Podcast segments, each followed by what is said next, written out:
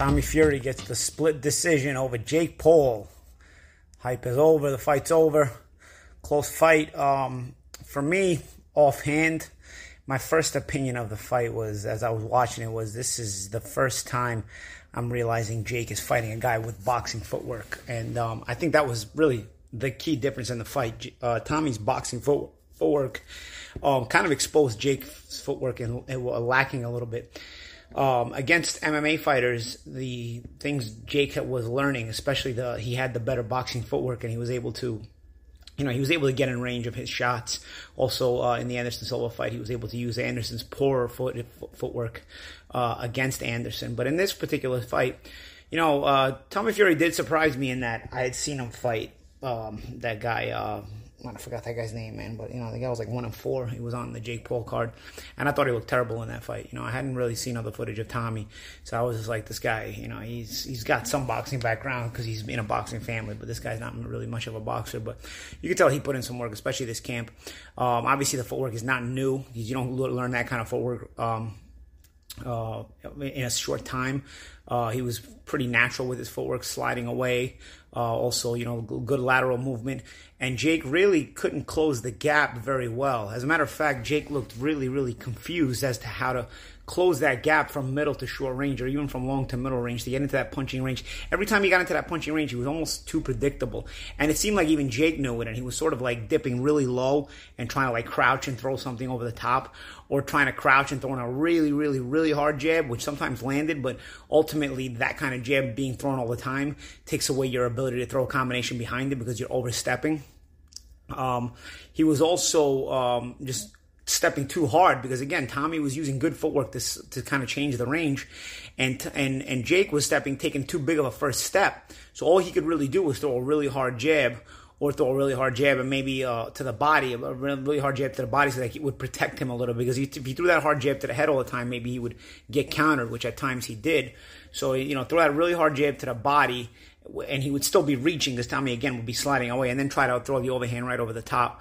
Um, I saw uh, pieces of both of the broadcasts uh, on BT and also the U.S. broadcast was with uh, Shawn Porter. Shawn Porter made a good point uh, in the early rounds. He said that uh, Jake may have gotten the knockouts, but those were against guys who you know were a little bit faded and taken already taken a lot of shots in their careers. You know, knockdowns and knockouts.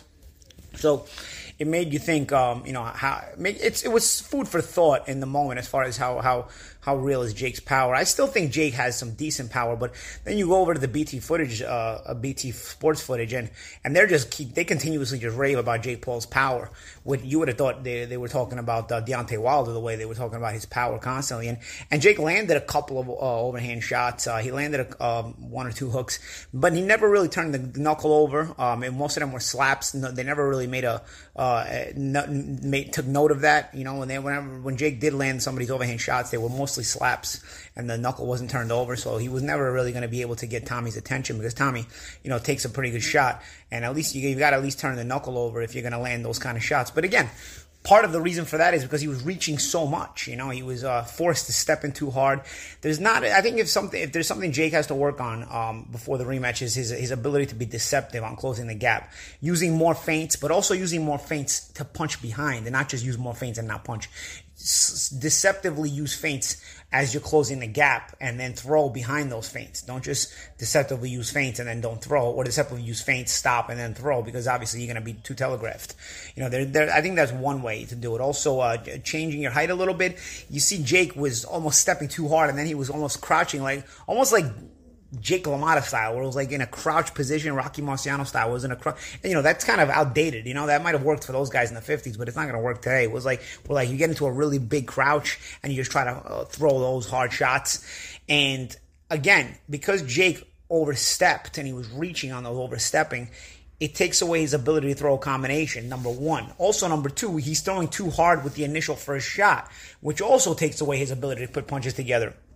Tommy showed something today that his that Jake's other opponents haven't shown, and that's an ability to throw combinations. And how do you throw combinations? The way you throw combinations is not every shot has full steam and full firepower on it. You know, you you have you know you put forty percent, fifty percent, sixty percent, seventy percent of the power on the shot as the combination increases in number. You know, all, all, the way to the end of the combination, where whichever the last punch of the combination is is the hardest punch of the combination. You you you end the combination with a with a sort of an exclamation exclamation point, and that's how you throw a combination with both speed and uh, accuracy and of course power with, with uh, because you end it with the most powerful shot. Because if you throw every single shot hard, what's going to happen is you know you're gonna you're gonna end up creating too much daylight between the punches, and that's sort of that's that was one of Jake's problems today. He was throwing everything so hard, he wasn't really able to throw much in combination. While Tommy was able to throw in combination because he had that concept of understanding how to throw a combination, which is two things: mainly your balance, and also, like I just said, not having the proper balance and also not throwing every single shot at maximum strength to where you know you're, you're creating too much daylight in between them. Uh, again, I, I, am going into a little bit of things I think Jake has to work on with the rematch and the things that really contributed to Tommy winning the fight today. Uh, Tommy had a good jab, uh, a very good jab. He had an active jab. Jake's jab, again, was not that active. And, and, when it was active, again, it was just a hard, strong jab, either to the stomach or to the head, reaching in. Um, I thought really Jake had a, was lost for ideas as far as in the way to close the gap and that's why he was just crouching and trying to force his way in because it was there was there was not really uh, any deceptiveness there and, and any deception any deception there and how to close the gap. And so he was just trying to force his way in because it was the only way he knew how to do it. And Tommy could see that. You know you're trying to force your way in through the front door. Uh, and Tommy could see that and he was able to react mainly because he had the proper footwork to kind of just slide away. When you have a guy trying to force his way in like that it's so telegraphed that you know you just have to do little slides either side steps or or, or just slide away. And he all of a sudden he finds him reaching, you make him reach because when a guy forces his way in, now he's he's given him he's given away what he's going to do. Now he has to throw because he's so fully committed to throwing that then even if he's out of range, he's still going to throw. And that's what was happening to Jake. Jake was out of range by the time he was stepping in, and by the time he'd step in and get there, Tommy was already sliding out or sliding out to the side, and all of a sudden Jake has to just wing some kind of crazy shot, you know. Um, at times, Jake stepped in really hard. Tommy stepped in with him, and you know there was a there was a headbutt there. There was also some some clenching in there. I thought the referee was, you know, I did I, I don't know why he took away either side points. I mean, they, yes, there was a little bit of, you know, touch and go stuff. Uh, you know, it wasn't the the neatest fight, so yeah, maybe there was small fouling. But as far as the need to take away points, I just think the referee wanted us to all to know he was there. You know, so he took away one point and then he took away the other point, just so it didn't play into play a factor on the scorecards because because each guy lost a point. But I thought there was absolutely no need to take away a point. I just thought the referee wanted to announce himself to the world as I'm here in the ring too, which you know is always moronic when you get a referee like that. But um, nonetheless, it, it didn't uh, have a, a, an effect on the ultimate scorecards. I had. I had uh, Fury up uh, up a point. I had uh, uh I had uh, Jake winning two rounds, um, and and uh, and then also the last round the third uh, was, was the third round he had winning, but the third round obviously he won with a knockdown. We talk about the knockdown again. You could chalk it up to power. Yes, it's a hard, hard jab, but it's also Tommy's footwork. But of course, it's, it's a legitimate knockdown because Tommy, you know, Tommy was kind of in mid step. He got hit with a hard jab, and it's it's it's a knockdown any day of the week. It's a, it, it was a legitimate knockdown. But again, it was Jake just being able to throw hard jabs and not even being able to follow it up because it, he was stepping in way too hard and way too strongly, and that's Another reason for that is he's also trying to protect himself. He doesn't know how to step in. Like if you step in subtly and you don't do it right, you're stuck in mid range and you could get hit with some good shots. You know, so so it's it's it's one from one aspect, it's not knowing how to close the range correctly, and from the other aspect, it's also not knowing how to close the range correctly and wanting to protect yourself. So the way to protect yourself is get in as close as you can while trying to throw the hardest shot and hoping that it lands.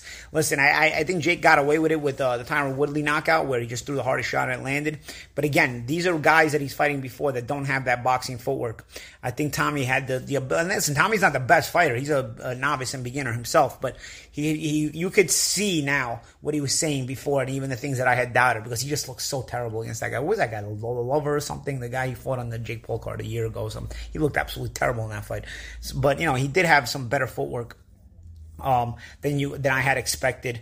Um, you, he had footwork that you can tell he had had some inkling of a boxing background as opposed to Jake, uh, um, you know, still learning on the job. And, and of course, Jake was exposed a little bit for not having that footwork, you know, because Jake against the MMA guys had better footwork, and he, he was a guy who had, had shown that his footwork was better. But in this fight against a, a, a guy who had a, a, little bit more of a, of a boxing foundation than he did, you could see the footwork was everything, and Jake was trying to force his way in. And because he was trying to force his way in, you know, he wasn't really able to do it. He was he was telegraphing everything too much, and Tommy saw it. But I thought, I thought Tommy also had the, that stinging jab, that that flash jab, you know, where he was able to sting it and also circle as he's jabbing. Um, again, something else that Jake was not able to do was when you throw a hard jab too much, when you throw it so hard, and you're stepping in too strongly, um, you're not really able to circle around that way. Tommy was able to use his jab to kind of circle around and then throw those little combinations in between at times.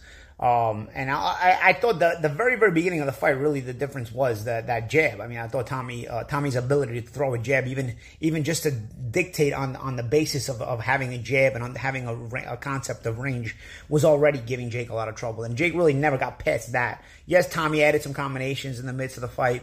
And yes, Tommy, um, you know, did a couple of other things. I thought he allowed Jake in the fight at times, and that's why he, I had him, I had him losing a couple of rounds uh, in the midst before getting the, the, before even the last round. I thought he lost a couple of dumb rounds. Um, I know the, the two of the judges had a 76-73, which means they had him losing one of the rounds before the last round. I had him losing two of the rounds before the last round.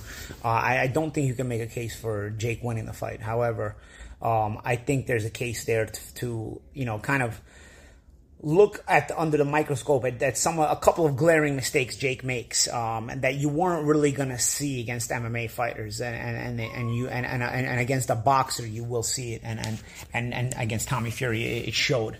Um, what's my also, you know, what, what's my comment on the event overall? Um, it was like a, uh, it was like a Hollywood uh, awards awards uh, uh, show. It was crazy. I mean, you got fighters from champions from all over the world showing up. Cristiano Ronaldo obviously plays on that side of the world now, in that part of the world now, so he showed up to the fight as well. It was it was crazy. It was almost like a big red carpet event, and like some kind of a Hollywood gala. But uh, that's what it's. That's sort of what boxing has become. I know not everybody is is on board with this, but unfortunately, and fortunately, whichever way you look at it, um, this is the reality of what boxing has turned into at this point. Is that this kind of boxing is more popular? I'll tell. I'll tell you what though. I've been around Jake. Jake doesn't view it this way. Okay, Jake. I remember being at the WBA convention and when they called up all the champions to the for the big for the picture, all the champions in attendance, and they called Jake. Jake kind of didn't want to do it. Jake was kind of timid around the champions, you know, and he was like, "Yo, you know, I, I, I didn't want a belt yet. I shouldn't really be in this picture." And you know, well, everybody was gracious and uh, and, and was like, yeah, I'll get in the picture, get in the picture, and he was cool. But what I'm saying is, he has a big respect for boxing. Um, I wasn't really crazy about Tommy Fury's reaction after the fight with Radio Raheem. I'll be honest with you. Like he made like this was like a lifelong like accomplishment. Like and, and bro, the only accomplishment this was is that you know it was a rivalry. It was cool. You sold it as a rivalry. It was a great sell. You made money and through and through the win, you, are gonna get a rematch, which also is gonna give you money. But to sell it like with the crying and I don't even care if it was genuine or not. It was still ridiculous with the crying and and um and that it's some kind of lifelong accomplishment like like as if this was like a kid who had been in since the amateurs and he just won his first world championship you know like he got a belt and he, and he, and he actually called it. Like he said it like this was going to be his world championship. Bro i don't care how many youtube followers you got and instagram followers you got. That's that's a little bit corny to me. You know what i'm saying? Like like if you would have just been real and, and, and kept it real and be like yo you know what? We sold the hell out of this. This is, this is a, a great rivalry for youtube. And i'm ecstatic that i was able to win it because a lot of people doubted me. And now i guarantee myself a rematch where i'm going to make more money. If he would have said something like that and i'm excited i'm going to beat him again something like that like I, I would have gave him more respect, but to sit here and make him like try to sell it to us as if this was the same thing as as as, as a champion winning his first major world title after like raising his way up the ladder and going all the way to a world class level. Like, bro, he knows he's lying, and I know most of the people watching this stuff aren't boxing fans, so maybe they don't know he's lying. But guys like me and guys and guys in, in boxing know he's lying. Like, bro, that's not an accomplishment. That was a great money making situation. It was a great rivalry to win, and yes, you should be ecstatic about it. But to get get, get all emotional.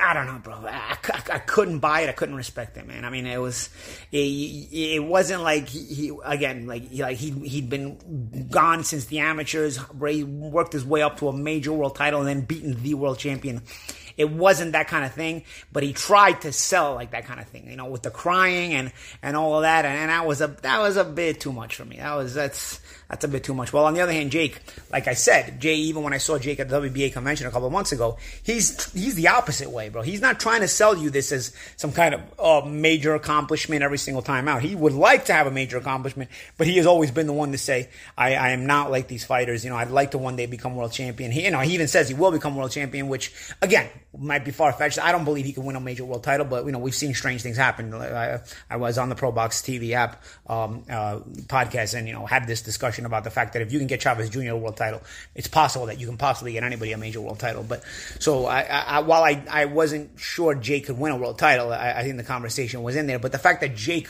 was actually humbly discussing this is is, is um, I, thought you know made him a more realistic person than the way Tommy reacted after this win, where the reaction was just I, don't, I don't know, bro. I, I, could I could I could not I could not buy it. Like I, I, I could not I could not vibe with it at all. I don't know, man.